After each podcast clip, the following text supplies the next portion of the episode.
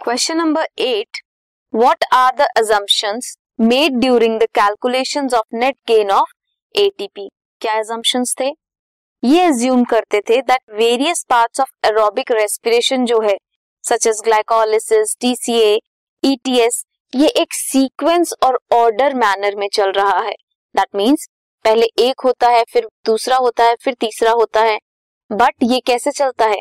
ये चलता रहता है साइमल्टेनियसली एक के बाद दूसरा होता है बट साइमल्टेनियसली सारे प्रोसेसेस हो रहे होते हैं।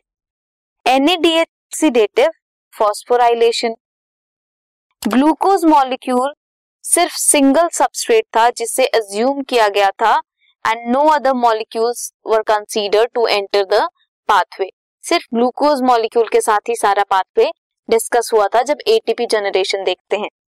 इंटरमीडिएट प्रोडक्ट या जो इंटरमीडिएट प्रोड्यूस हुए हैं during the respiration they were not utilize in any other process वो किसी और प्रोसेस में यूटिलाइज नहीं कर रहे थे। इन एजम्पन्स को देखकर हमने नेट गेन ऑफ़ एटीपी बताया था, उसे कैलकुलेट किया था। This is question number eight